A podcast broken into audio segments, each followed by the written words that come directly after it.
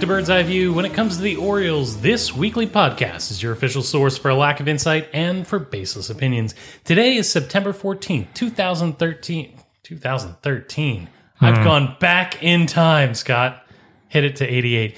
It's September 14th, and this is episode 376. My name is Jake English. And I'm Scott Magnus. And on this week's show, we will dig in to the most important series of this season. And we'll also rant about, you know, the Orioles just losing games back to back. Wait, no, we won't do that. We'll do all that unless we don't.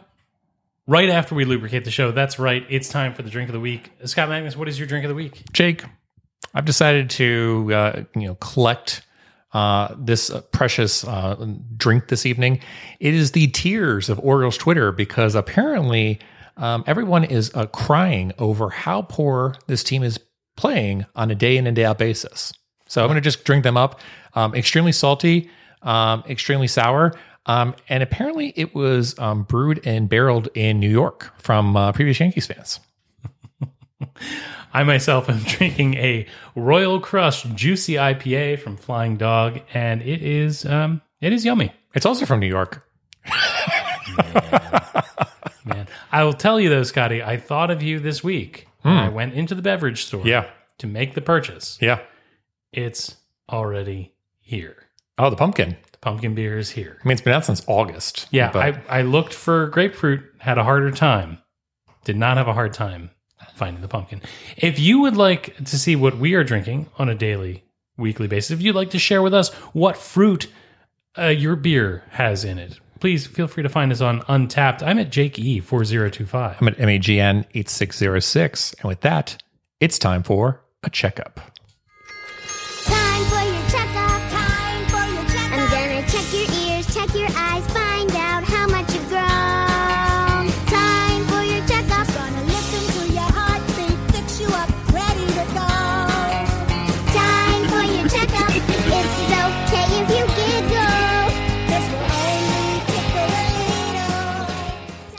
All right, so let's kind of get it started. Uh, Tyler Wells on the injury or on the injury front, um, maybe is going to be coming back pretty soon. Maybe. Yeah, I mean he's he suffered that arm fatigue, Yeah. uh, which which had him not shut down, but but he was he was really on the struggle bus. He's pitched, I think, over four uh, outings, one point two innings pitched here in September. I, I would say that he's closer. I think we're going to see. This is what my prediction is for for Tyler Wells. I think we'll see him back for that last week of series of the Nationals and against the Red Sox. I think if the Orioles see something from him, then he goes onto the play, playoff roster. If they don't see anything from him, shut down for the season. It would be awfully nice if they could do that Yeah. once they've clinched. Uh, Scotty, we're doing the medical wing. Yeah. This is where we talk about the folks that are hurt. Mm-hmm. But there's someone missing for the first time, and I don't want to talk about it now because we're going to talk about it later. Keegan Akin. Yes. We're going to talk about Keegan Akin, aren't we? Felix Bautista, with his UCL injury of some kind, has not been ruled out for a 2023 return. Yeah. Now, listen, I do not think that it's likely. No. I don't think it's going to happen. But the Orioles and, and Mike Elias talked to the media the other day, and he said they're taking, and he said it about a thousand times, Yep. a conservative approach because that's what the calendar allows them. Which is true. They have not ruled him out for a return. Correct. And he's still going out there and throwing, you know, pitches and stuff like that. Like not even shape pitches. He's Flat- throwing flat ground. flat ground toss. Um, so I'll, I'll take that back. But again, 90 feet from flat ground. Um, again, I agree with you that I think the the chances of this happening, you know, I put it back in the day when they didn't put him on the imaging DL, I was like less than 1% chance. And right now I'd probably put it at less than a 5% chance. Um, Can, can I make sure that I understand Sure. the theory here? yes. I- Is it that Yeah.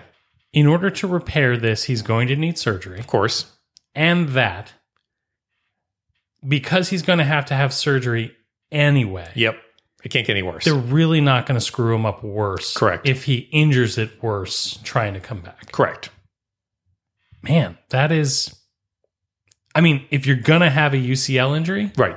that's kind of the best way to have it happen. I think so. I mean, it, it's it it's it'd be very interesting. Like once we start seeing him, in essence, throw um, potentially a bullpen session or something like that off a mound. You know, is the velocity there? Can he actually throw the splitter? Like all these like kind of questions in my head. I think he'll be, you know, even with diminished uh, velocity. I, I think that uh, Felix Bautista is the kind of pitcher that can come back and be effective, you know, pitching 85 uh, with a splitter in the 70s. We'll see. We'll see. we'll see. Um, Ryan Mountcastle, um, you know, went out of the game last evening with a left shoulder injury. You know, everyone basically was, you know, proclaiming him dead. Um, and even if you listen to the post game, it didn't sound like Ryan Mountcastle was too optimistic that things were going to be positive. He looked, he looked like a person defeated. Right. He, Like a ghost. he clearly was freaked out. Right. And I got to be honest, I was pretty freaked out with him. Yeah. Uh, this this experience. Well, let me let's let's just button this up. Of course, uh, Mountcastle, the imaging came back clean. Mm-hmm. Brandon Hyde said basically he's day to day at this point. They're hoping they can just get him back in the line. They also said it was the base best case scenario for what they got back. Of like he even said that outside of day to day, they're like, if he needed to come off the bench tonight, he could theoretically come off the bench this evening. Um, which is pretty amazing. Like you looked at the situation last night when the when the game ended, and you're like, he's he's more than likely out for the next few days, and he's probably going to go to the IL, especially when you know you heard Kjerstad was going to get the call up. And you're like, hmm, like that's that's rough. Um, but yeah, it'll be interesting to see if Mountcastle makes an appearance in the near future. I mean, we've got a lot of right-handed pitchers coming against us with the Rays. Let, let me put a pin in uh, Kjerstad for just a second because I do want to talk to you about that. Mm-hmm. Uh, but I'd like to expand on something that I was thinking about last night Mm-hmm. and put out a plea.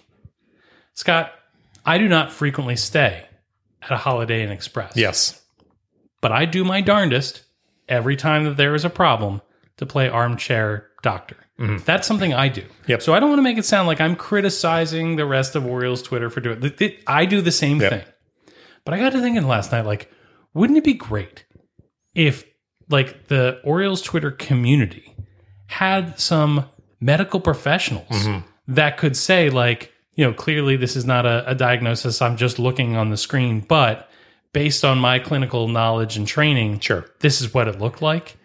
I mean, honest, Like, like we do this with weathermen Yeah. on on Twitter. Why can't we do it with doctors? listen. Uh, the last thing we want to do is have any bachelor of art basically proclaiming what the injury is, is. So we even take a bachelor of science if you got you know some physical therapy background or something like that. Um, but don't let the kid from American University with the bachelor of arts degree. You know, I have a BA in political science, But you have a it's B- got the word science in it, and it's still a bachelor. But to be fair, you do have a BS in life. I do. I have a BA in BS. Uh, the last thing I want to say about the medical wing is this: uh, the other day, Jordan Westburg was removed from a game for what um, Brandon Hyde referred to as non-defensive reasons, meaning he wasn't pulled, you know, for a defensive replacement. He wouldn't disclose what was going on.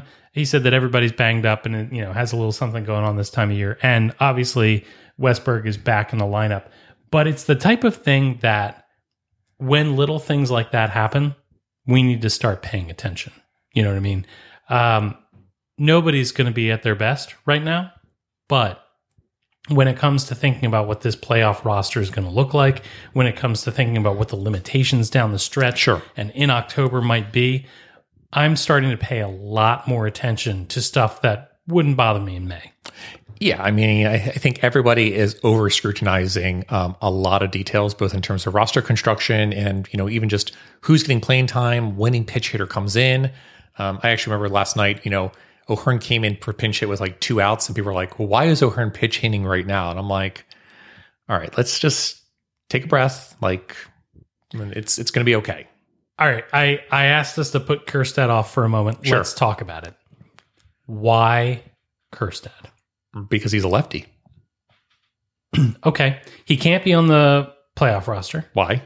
Uh oh, he can be on the playoff roster. He was on the roster. Okay, my mistake. As long as someone is in the organization by September 1st, you can make various moves to say, hey, you know, this individual is not eligible. So, for example, you've got to, in essence, design not designate. You got to basically say like, this person's injured. He's not available for the rest of the playoffs. Is Gotcha. describe? So he didn't have to be on the 40. Of course not. Okay. You just have to be in the organization by September first.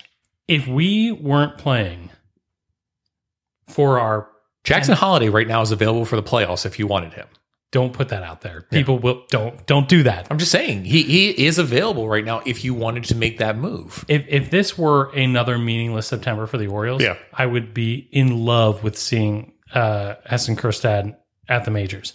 I'm just not sure it buys us a whole lot right now. Now, now I say that because I know Mountcastle's okay. Yeah, I, I still think it's another lefty bat um, that you can use as a pinch hitter. I mean, how many times have we seen Ryan O'Hearn come in and do a great job from a pinch hitting standpoint?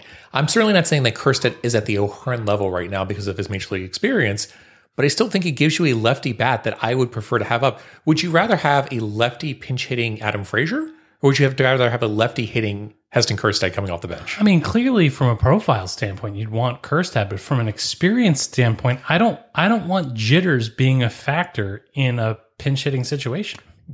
Jake, listen. Heston Kjerstad has gone through so much in his young career. I mean, again, myocarditis and everything like that too. I'm not going to question Heston Kjerstad's heart is the word, knock on wood, um, to basically come into a clutch situation and be able to deliver. Are you saying that that heart condition may have been treated with grit? Uh, absolutely, no question about it.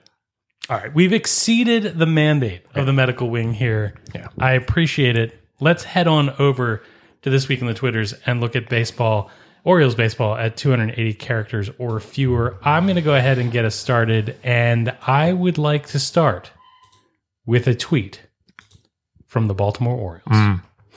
We have made the following roster moves. It says Nick Vespi from AAA. Option Cole Irvin. Now, obviously, Vespi's now gone Yep. For the fifth time. for the fifth time. So he can't come back unless you want to potentially expose him again and then he's out of the organization. No, no. I think he's done for the season. Sure. Uh, Cole Irvin to AAA Norfolk. Do you think that has any bearing on the roster construction in October, or do you think this is a get us through and then we'll figure it out? I think it's a get it through and let's figure it out later on. Okay. That's my personal opinion. Okay. I'm I'm all fine with that. I still feel like Cole Irvin is somehow going to end up in the bullpen for October. Just a gut feel. All right. All right. Um, all right. Next tweet uh, comes from Nathan Ruiz. Um, and the tweet goes as follows The Mariners won, so the Orioles can clinch a playoff spot no sooner than Friday. Friday. I feel like I feel like something's happening on Friday. Wouldn't that be perfect? Bring out the pies. Our next tweet, our next tweet comes to us from Jacob Calvin Meyer at J Calvin Meyer. Former Orioles prospect Drew Rom returns to Camden Yards tonight with the Cardinals. Since being one of the top 20 O's prospects traded for Jack Flaherty, Rom has a 7.79 ERA in four starts for St. Louis, and Flaherty has a 7.16 ERA in six starts for Baltimore. Scott, Yeah. did both organizations try to lose that trade? No. I mean, again, Rom has not been pitching great, but again, and, and Rom's probably not going to be much of anything on a long term basis Unless he's playing the Orioles when it counts. unless he's playing the Orioles when it counts. Um, that was a, an entire trade for Prieto, um, and let's just call it that. So, yeah, I mean, it, it is what it is. I mean, that's it was an unfortunate game on Wednesday. Um, you know, let's just move on from it. Um, last tweet comes from MLB on Fox, and the Orioles are front and center. The AL East race continues tonight on Fox, and then it covers uh, Arozarena and Rutschman, um, you know, kind of in a photoshopped version looking at the warehouse. Um, but absolutely, the Orioles are on national television uh, tonight. They're on national television tomorrow night on Apple TV, and they are also on national television next Thursday against the Cleveland Guardians. Um, so there is a plethora of games um, where the Orioles are going to be on national television. So getting people ready for October slash playoff baseball, which means get your radio handy because you're not going to be wanting to listen to John Smoltz. I think it's great. That you that we can not listen to John Smoltz. I think not listening to John Smoltz is is is great. Period. But I think it's great that the national audience is getting to view the Orioles in a way where they're not just the punching bag. Yeah. The- the- tonight's game, Yeah. Watching Cedric Mullins lay out the way he did for an mm-hmm. incredible defensive play on national television. Yep. We're we're almost used to it at this point. Gunnar getting an interview right after hitting a home run by Ken Rosenthal. Cool. Incredible. Yeah. I mean, Ryan O'Hearn. Yep. the the Steve Pearce 2.0. I love the fact that there that the national viewing audience, the baseball audience at large, is going to get to see what we see every night. Yeah. So, like I said, I think it's going to be uh, it's going to be close. It's going to be an exciting. It's going to be um, an, an exciting time. And It, it reminds me of the of the Atlanta series. yes. these are two of the best teams in baseball. Yeah. I would playing each other at, at a, an exciting series. completely agree. So it's been a topsy turvy uh, week, as it were, in terms of being an Orioles fan. Let's go around the bases and catch up on this week, and then get us ready for this Rays series, uh, and just you know try to um, you know take some Xanax and, and calm down.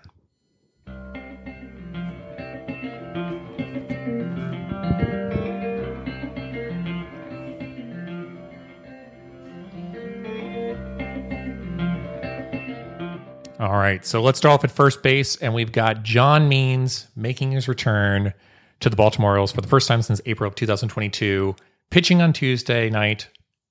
Can I make a confession? Sure. Followed that game incredibly closely.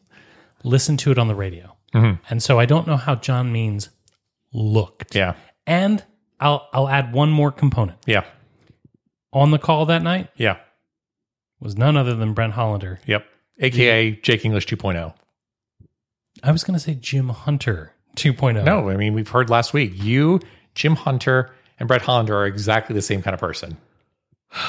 So I couldn't tell if I You're was, even wearing the orange-colored sunglasses as it were right now. So I couldn't tell if I was being fed uh, a line or if it was really happening. Uh, but John Means, I think, had the best outing that we could have hoped for. Um, I think it was a good outing. I don't know if it was the best that we could have hoped for, but I think it was a good outing. Um, you know, I think, you know, lack of breaking ball command. Um, but again, I think, you know, you look at some of his changeups that he had and you're like, okay, that has a potential to play. And again, it's going to be really interesting how they do roster construction in October because I don't know where John Means slots in. Is he your fourth starter or does he get moved to the bullpen? I kind of feel like he's a bullpen arm personally. Like, look, watching him pitch on Tuesday. And I know that sounds mean, but I really feel like he could be a really interesting bullpen arm. Here's here's what Is I'll that say. is that awful for me to say that though? It's not awful. I do, I disagree. Okay, But here here's what I will say. because I think it's Kyle Gibson or him is your fourth your, is your fourth starter. I think that um, John Means outing, maybe it's my own expectations. Mhm. Five innings pitched, three earned runs Yeah, is what this team needed, right? yeah, He's he's the sixth starter yeah, right now, absolutely. right? And he might build to be better than that, or or he might not. Right. And after 576 days, And had only gone 80 pitches in Yeah. Norfolk coming off of it as well. after all that time, Yeah, he gave us, frankly, I, I think what what could have been expected. So you ask, uh, should should he be a starter or reliever? I think in the playoffs, there is nobody else that I trust to give me four plus innings of competent baseball. that's an interesting way to put it. And if we're going to go in with a staff that includes John Means, rather than get rather than try to get middle relief from him in a role that he's not familiar with, and I don't know what that means for his recovery. Yeah. I would much rather just piggyback him. Yeah, I can see that. I can see that aspect. Um, so I think it's interesting. Like I said, I'd be interesting to see what's going to happen with John Means. I want to see him make another start, obviously. Um, but it'll be very interesting to see, like, when October comes, what is John Means going to do? Um, and where is he going to be positioned? Um, and, and that's what I'd say. But great to see him come out. Great to see him, you know, get a, get a strikeout, get, get get through five innings. Um, I'm sure he had a ton of jitters. Um, I'm sure he didn't really sleep the night beforehand. Um, but yeah, it was great to see him back out of the mound, as it were. And again, um, he deserves it. Is the best way to put it. He seemed to have meant business. Yes. And frankly, I could deal with a little business from my Orioles starters. Yeah. But let's go to second base, and we've got to talk a little bit about the skid in quotation marks. And you know, starting on Tuesday night with John Means, you know, night, um, the Orioles, you know, didn't do so well offensively, um, losing that game five to two, um, and then you know quickly went into Wednesday and lost the game one nothing in the Drew Rom revenge game, as it would be, be called. Um, and and Birdland is clearly very frustrated right now, um, and very much like it's the shoe has finally dropped, as it were. Um, and we're going into the Rays series, and there is no chance that we're in essence going to recover. I got to be honest, my patience is at an all-time low for this. And I I first I get it. Did you want me to play some all time low for you, Ryan Ryan Mountcastle style? Please do. I get it. Look, not a good look for the Orioles in the last 3 out of 4 games. Yeah. Right? Uh brutal. Tough time to see that happen. But this stuff happens in baseball. Absolutely. And the whole reason that we're pissed right now, the whole reason that we've got that gut in our in our stomach, you know, that that that terrible, Yeah. you know, drop in our stomach right now is because every game matters. Sure. And we're not used to every game mattering this late in the season. Right. We're White, gonna- white noise is the is the best way to describe it. As being an Orioles fan. We're in a pennant race and losses hurt. Yep. And you know what?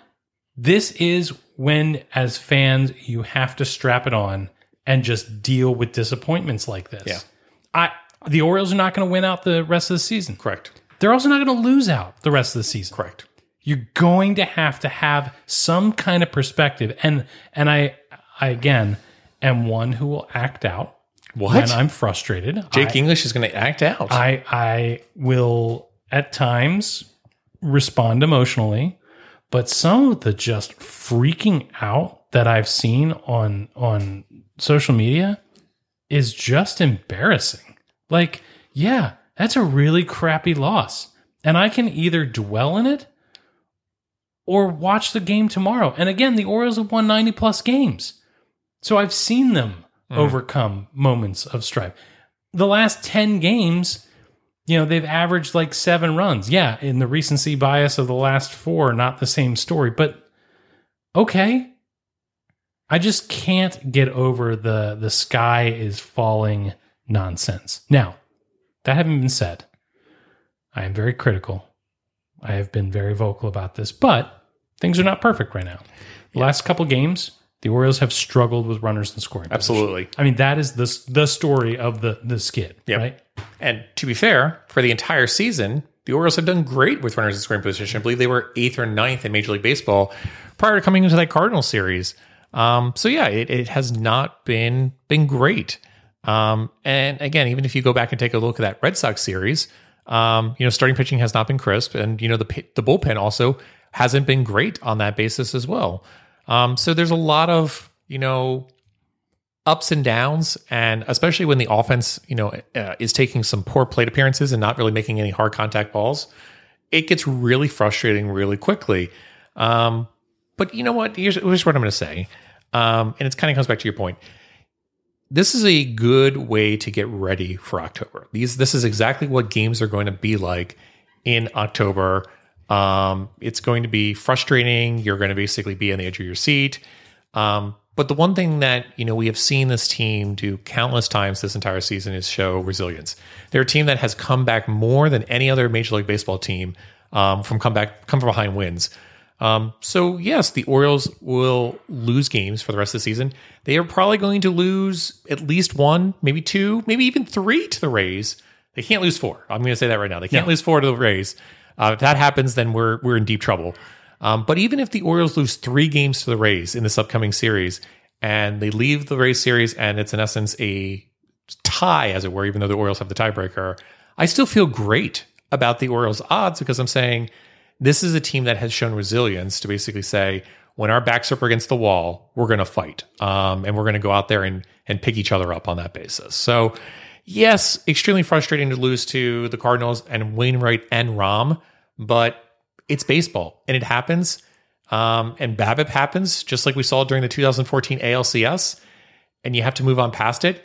I'd rather, and I think somebody else said this, and I don't remember who it was, so I apologize if I'm taking your words for you. Uh, it might have been Paul Valley. Um, and, and he said, I'd rather have this happen now in the middle of September with some weirdness from a luck standpoint rather than getting into a division series and in essence going ice cold. Um, that's the last thing you want to have happen. Yeah, absolutely. And, and keep in mind, you know, the Orioles are playing above 600 ball, Sure. right? And the whole reason that that this is drama right now, the whole reason is that the Rays are also playing better than Correct. 600 ball. Yeah. And we can't fix the fact that we're in a division with a team that's having a phenomenal season. Yeah, and I, I- I think it's a really interesting perspective. And I guess I, I wish Matt Taylor was here to kind of talk about this. But think back to a there were several 1970s teams for the Baltimore Orioles that finished at 98, 99, 100 wins. I went back and looked. I think it was at the 1978 season or the 1980 season, and uh, the Orioles finished with 100 wins, and then the White Sox, I believe, finished with 102 wins. Orioles don't make the playoffs Yeah. because in the AL East, you only had one person come out of the AL East on that basis. Um, so it happens, but again, you look at it. The Orioles' magic number, I believe, right now is four games to get to the playoffs. Get to the playoffs, it doesn't matter. It's nice to have the division. I'm sorry, did you did you just say that boomer fans are, are tougher than than we are because this is like out of character for us and we're going to get different hate letters this week. I've met your father. Definitely not tougher. Definitely not tougher. but uh, let's get into the Rays series. Let's go to third base, and it's going to be a stress ball. Let's let's let's just let's just put it out there. This is definitely one of the biggest series, probably honestly, in my opinion, since the 2012 Yankees Orioles series in September and September 6th, 7th, 8th, 9th, um, where the Orioles came in one game back from the Yankees. And, you know, there was that possibility, first of all, to get the Yankees off your shoulder in terms of saying, like, hey, we're here and we're here for real. Um, and then also potentially go ahead of them in the division. Um, you know, you can look back at 2014, you can look back at 2016. You know, the 2016 series when Hyun Soo Kim um, hit the home run in Toronto, and that was kind of like the way the Orioles got into the wild card spot. I think it's a big series, but I don't think it's quite the same, you know, levity um, that we're seeing right now.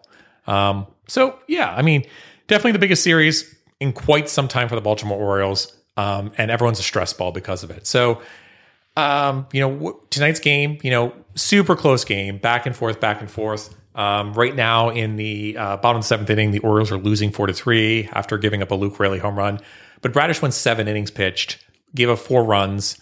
Um, a really nice appearance from Bradish. I mean, without that Rayleigh home run, you basically go seven and, and three earned runs, which I think you would take any day. Um, Against a great team. and then you've got some, you know, really interesting standpoints. You've got Flaherty starting tomorrow, and then, um, you know, Saturday is going to be a, a slobber knocker because you've got, you know, the Rays ace and the Orioles ace basically going against each other. So it's going to be a, it's going to be an amazing series. Um, I don't know, you know, who's going to win it. I don't know what's going to happen. I don't think either team is going to sweep or mop, as the as Family Barbecue Boys say. Um, but it's going to be great playoff style baseball to watch. I'll go on record. I think it's a split. What about you? honestly, uh, and I hate to say this, I think the Rays win three. Um, I just think that, you know, the Orioles, when they went to Tampa, we took three out of four. I feel like, you know, the universe has a tendency to balance itself out. I think the Orioles win one in order to get the tiebreaker, but I think we come out of this weekend series basically even up with the Tampa Bay Rays. Uh, and you got two weeks to go to basically figure out who wins the division. Um, and it's once again stress every single night going forward again. Scott, you're a wise man, and ordinarily I would agree with you. But the reason that I don't agree with you is where we're going to end up at home plate tonight, mm-hmm. and that is Adam Jones night. Yeah. Adam Jones night on Friday. Mm-hmm.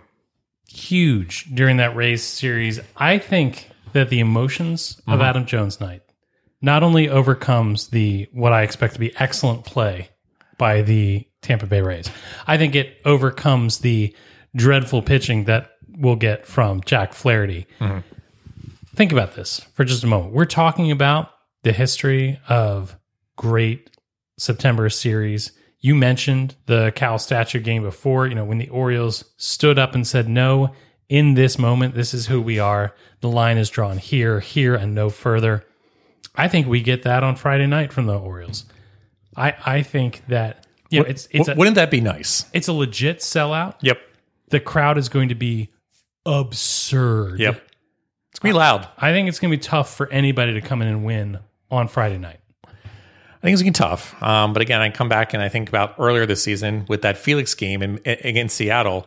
and you know things happen. Is the to say. You don't think that the Orioles have any chance to win that game in Seattle um, during Felix Hernandez night, and the Orioles managed to do it. So we'll see what happens. Um, but yeah, I think it's going to be a very special night in terms of watching Adam come back and, and get recognition, um, be able to retire as an Oriole. Anything special you think is going to happen with Adam? Uh, what do you mean? I mean, do you think it's a possibility that they maybe announce that his his number is going to be retired? No. You don't think so? No, absolutely not. See, I think it's weird that you know they're going. The Orioles are going to do something special for for Adam on on a specific night. You don't think that you know they might invite Buster Olney over and basically retire Adam Jones's number?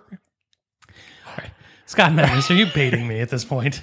I'm just saying, um, if you want to break tradition, as it were, a little bit, who who better to break tradition with than Adam Jones? I think that it's great that Adam Jones and the Orioles are, you know, publicly Yeah, back together. I, I think that it is great for the fans. I think it's great for Adam. folks, I'm going to summarize this. Jake English does not think that Adam Jones's number should be retired. No, not even a little bit. Yeah. Uh, you know, sure, surefire Orioles Hall of Famer. Yes. Clearly, you know, a green a green jacket is already fitted for him. Yeah. Uh, for me, I, I think that this will be the start of the post career ambassadorship of yeah. Adam Jones. Uh, you know, because he already has some role with Major League Baseball. Yeah. But I, I think Adam Jones can have that same kind of relationship that Brian Roberts has. Sure. You know, um, and again, What is that relationship again? he's an ambassador. Is he? He's something. He's somewhere out there. he's got a thing. Yeah. It's a it's a stuff with Oh. Sarasota yeah. and stuff. Yeah. But A- Adam Jones. So Adam Jones night. Is this the Brian Roberts watch? It's the Adam Jones one. Oh, okay. Adam Jones night uh, on Friday. It's going to be a hoot. Uh, sell out. We're going to be there. yeah. Uh, we're going to be sitting in left field upper reserve. It's going to be like 2131. Everyone's going to be there. Scotty, I think that there's some nice symmetry. You and I are going to be sitting in left field upper reserve, Yeah. the exact section that we were in for Cow Statue Night. Really? Yes. Wow. And uh, frankly, I expect to see a little Orioles magic. Well, that'd be nice. That'd be nice. But a very interesting week uh, in the past, a very interesting week ahead. And again, let's not look too far past. I mean, you know, once the Rays series is over, the Orioles leave and go right to Houston. And boy, howdy, that's going to be a fun and hard series as well, playing in Houston. So things do not ease up for the Baltimore Orioles whatsoever. You mean that patsy of the Houston Astros? Yes.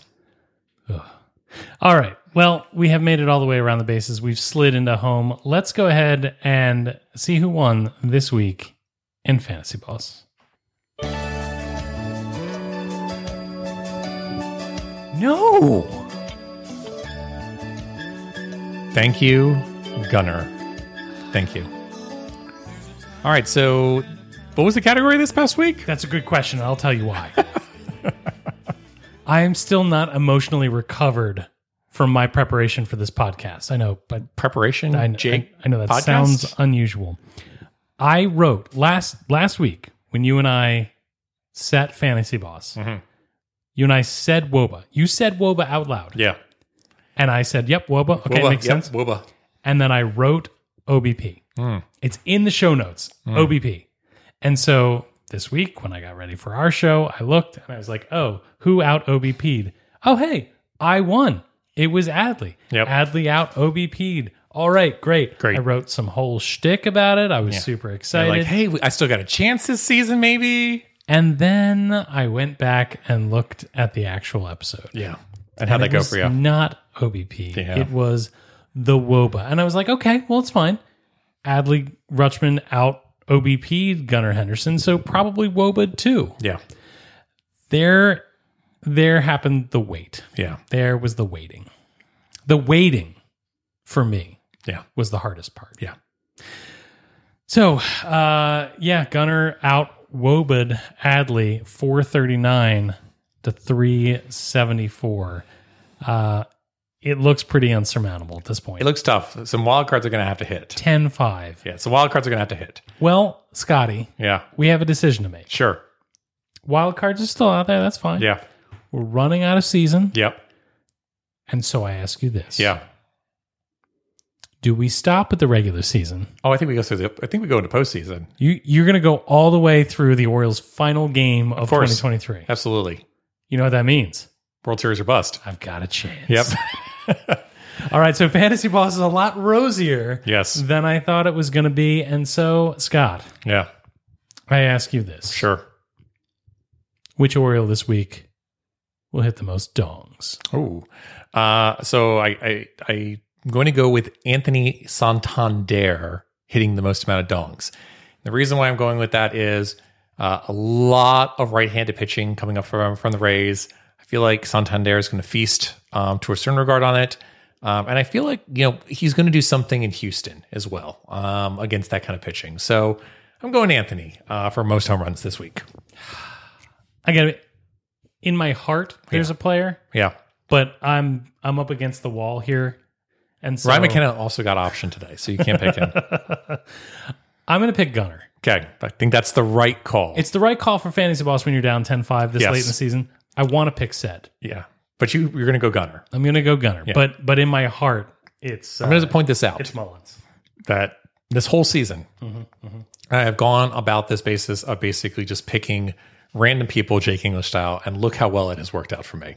You're unstoppable. Um, so again, you going chalk obviously bodes very poorly for you. And listen, I don't I don't want to diminish the accomplishment here, Scott. Yeah. You are you're not you're not just approaching, you're coasting into. You are I am 2014 Orioles thing yet. you are moonwalking into your very first fantasy boss victory. Well, don't don't jinx me too How much does that there. how does it feel, Scott? How does it feel to be this excellent It- this it- late in the season? It feels weird. Feels very weird. Well, it it also feels weird to be looking up uh, at this point in the season where we are in the calendar. I, you know, I should have taken a more conservative approach, but I, I did You, not. you hit your innings limit. Let's just say that much. I did. I I am the Tyler Wells Yes. of this year's fantasy boss. And with that, uh, because that's so ugly, let's go ahead and look at the good, the bad, and the ugly.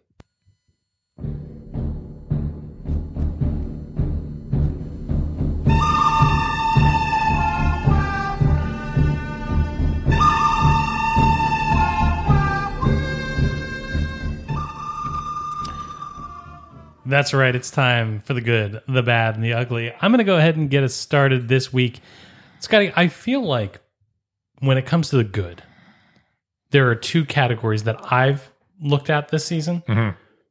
Either people who have had just an undeniably dominant, amazing week, or I look at guys who are not the primary players, but rather the complementary players who have had an incredible week to push us over the over the top. You know what I mean? Yeah. This week is the second category.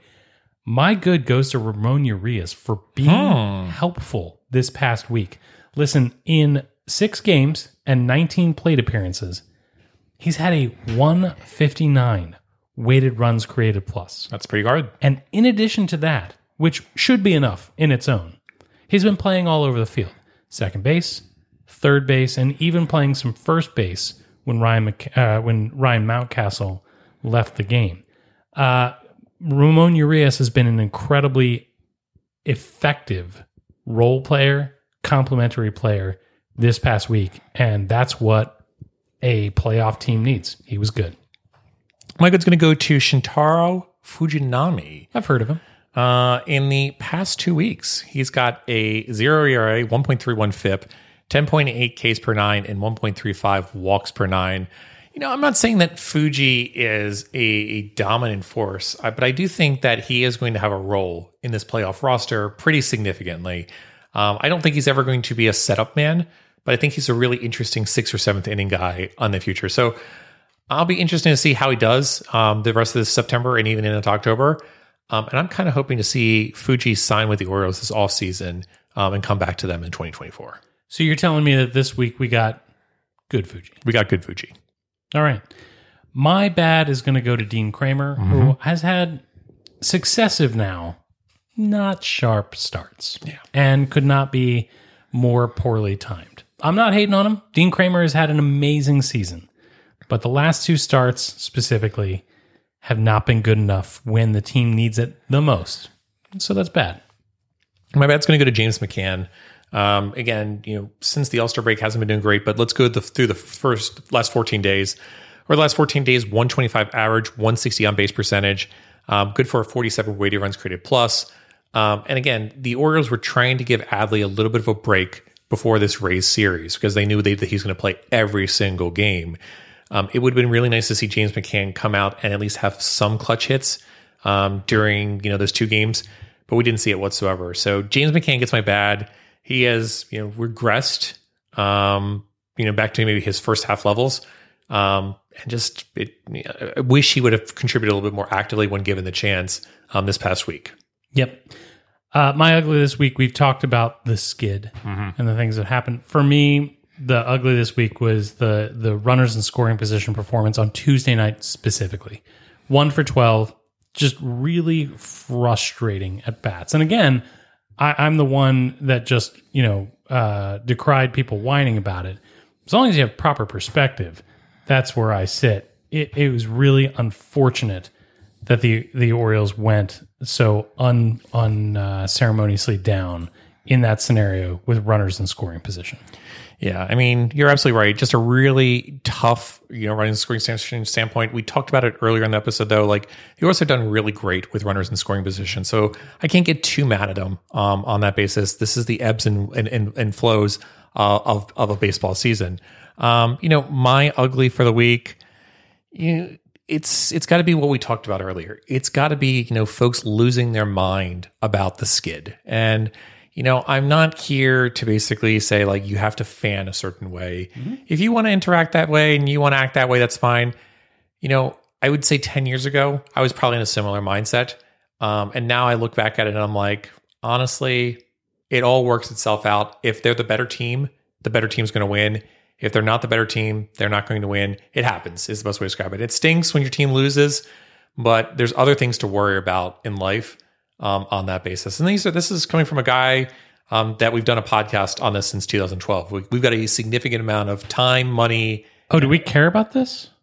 Uh, people claim that we don't is the best way to put it. um, but again, it's it's frustrating. You're allowed to be frustrated.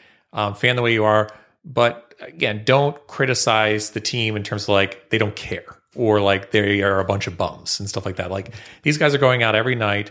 They're hustling for for for hits and they're hustling for you know getting an extra base here or there. Um, you know, games like this is going to happen, and that's part of a long baseball season. Again, get to October, anything can happen in October, and we saw that in the past few years with the Phillies, with the Braves, and everything like that. We'll see what happens. Why not us? Why not us? Exactly. All right. Well, with that, let's go ahead and uh, blow the save um, and go from there.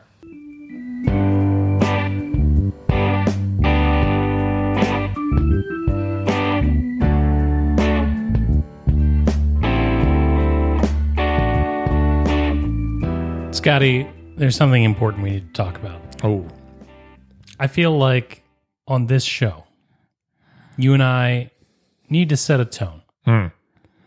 We need to set a tone of responsibility, of transparency, of accountability. We have a we have a responsibility, I think, to our listeners to be authentic. Uh, we have a responsibility to be accountable for our actions. And uh, a great listener reached out to us and, and said that you know perhaps there was an error in our ways in in this particular area. one of our many ways. And so I'd I'd like to I'd like to read you something sure. uh, that we received from Wes and Frederick. He he wrote us an email. As at the end of the show, we encourage everyone Absolutely. to send us Send us uh, emails. send Reach us us out to direct messaging on Twitter.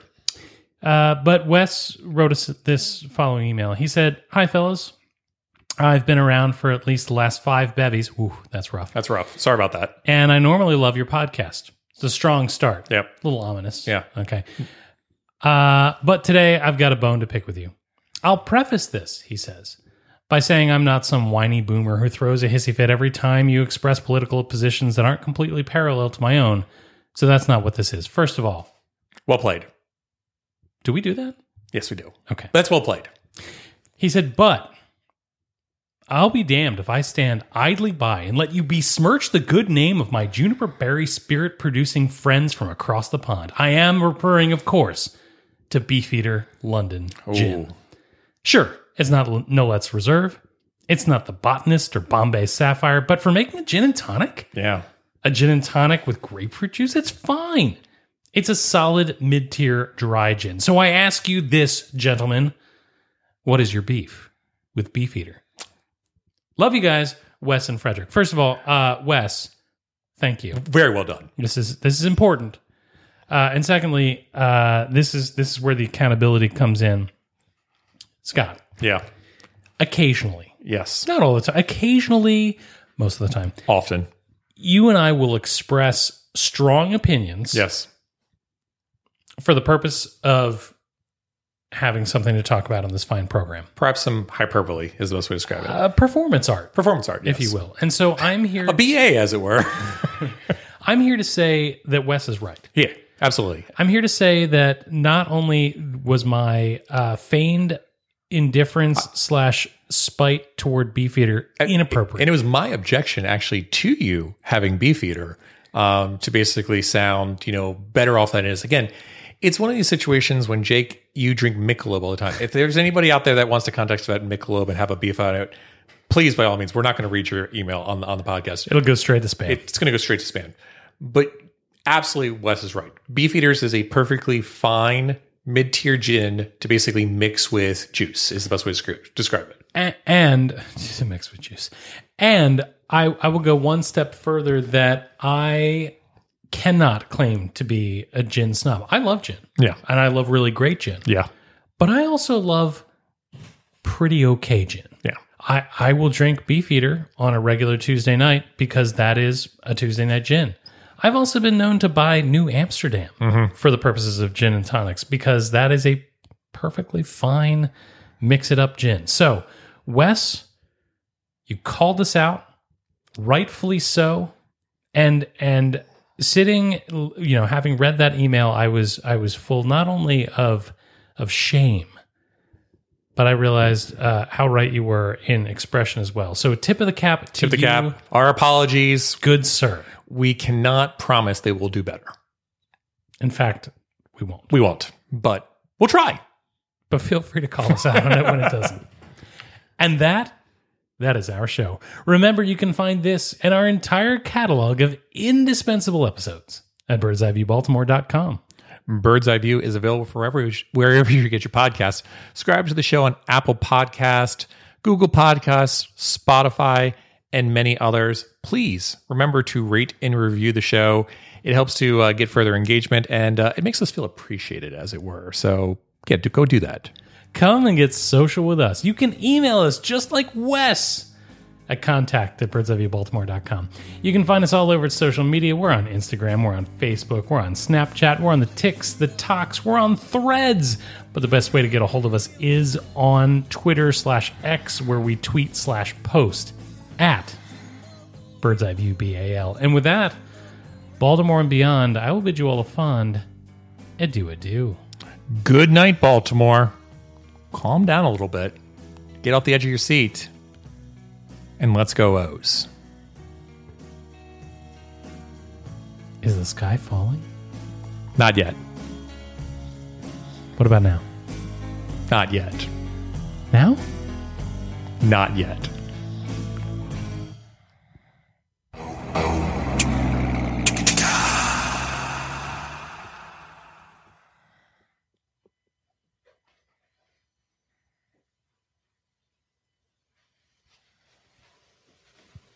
You're still here? It's over. Go home. Go.